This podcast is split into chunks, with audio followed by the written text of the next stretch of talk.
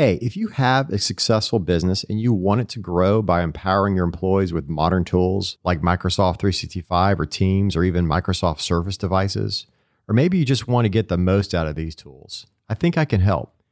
Just go to protectedtrust.com, and that's protectedtrust.com. You'll find on our website a roadmap that explains the steps on how to get to a modern workplace. And I'm happy to say that clients who have used our plan are happier and more creative employees who feel more connected, they share more ideas, and they feel safer with technology, which results in your business and employees achieving so much more. So if you want to begin your journey to a modern workplace, go to protectedtrust.com. Enjoy the episode. To transform your business, you must be willing to reimagine how work can be done. Ingram Leedy and his team at Protected Trust have been advising business leaders like you all day, every day to do just that since 1995. If you want to reflect your business as a modern company, keep listening. If you want it faster, visit protectedtrust.com. So, you know, right now it's an emergency where you, you're just going after whatever piece of software that you can grab uh, just to make sure that your um, office remains functional you know, during this time. So that I'm completely fine with. Uh, however, it's at the end where you can, you know, gather your thoughts and look at your notes and, you know, see how everyone was able to work remotely, uh, where people need to actually start putting some serious thought into how they're actually going to maintain a remote uh, working experience for everyone.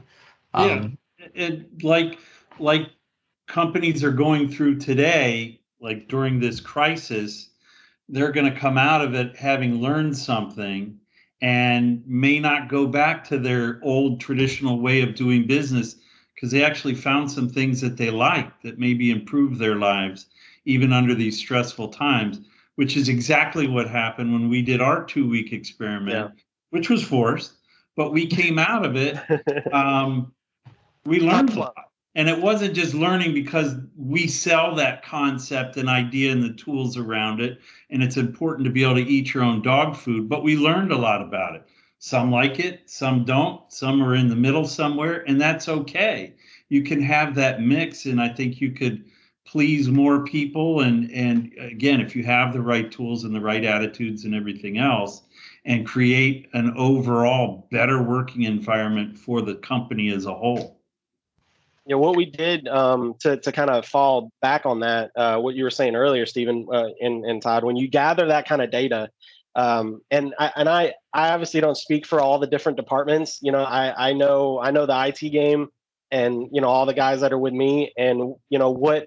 Speaking from an IT admin uh, perspective here, is what we ended up doing, which uh, some of the people listening to this might you know feel uh, helpful, is that we use Microsoft Forms to create a survey for for our employees. And what we did is, uh, you know, before the the two week experiment uh, started, uh, I was developing the questions kind of based off of what my guys already did because you know I had two employees that were already working from home, and that you know I I gave them kind of the permission to have an open dialogue with me like they always do but in this case more unfiltered you know tell me everything i want to know every experience that you have whether it was good or bad, so that we can build our own IT pros and cons kind of thing. And that kind of morphed into, well, when the whole company does it, maybe we do like this survey to everybody. We'll use this data to ask them uh, how they feel about certain aspects of working from home, you know, uh, distractions or uh, uh, convenience, you know, being able to do certain things that's a positive, but on the other side, you don't have the room, or now you have to bring in a couple monitors because, you know, you don't have a really good setup, uh, you know, things like that. So when we did the survey, it was like, I don't know, 15, 20 questions or something like that. And then I took everybody's data, put it in, you know, a graph that Microsoft Forms will will kind of spit out for you. And it tells you, hey, a, a majority of your workforce likes doing this. Or, you know, they they enjoy the ability to work from home because it's freedom.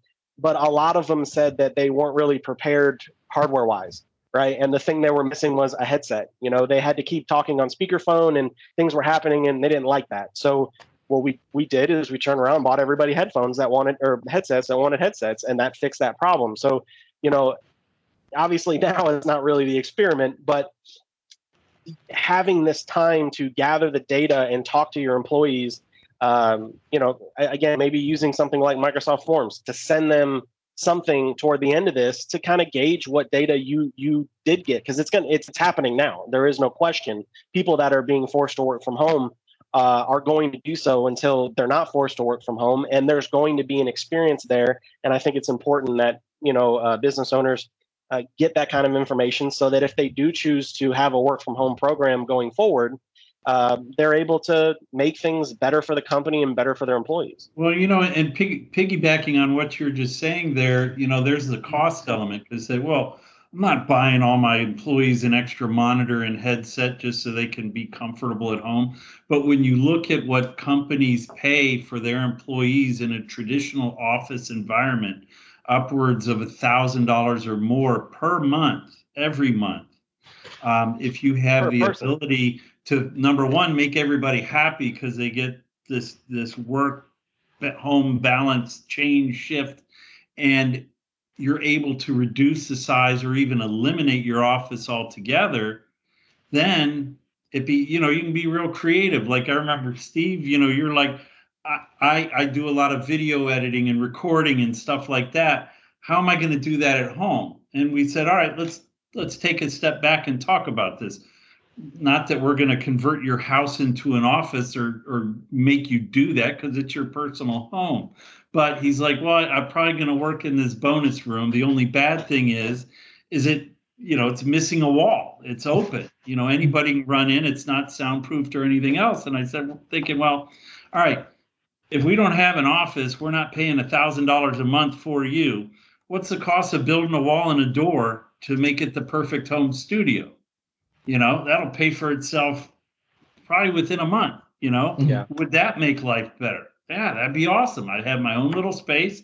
Nobody even knows whether i'm there or not. I won't be bothered. And you know so you know we kind of get creative and think about different ways of doing things.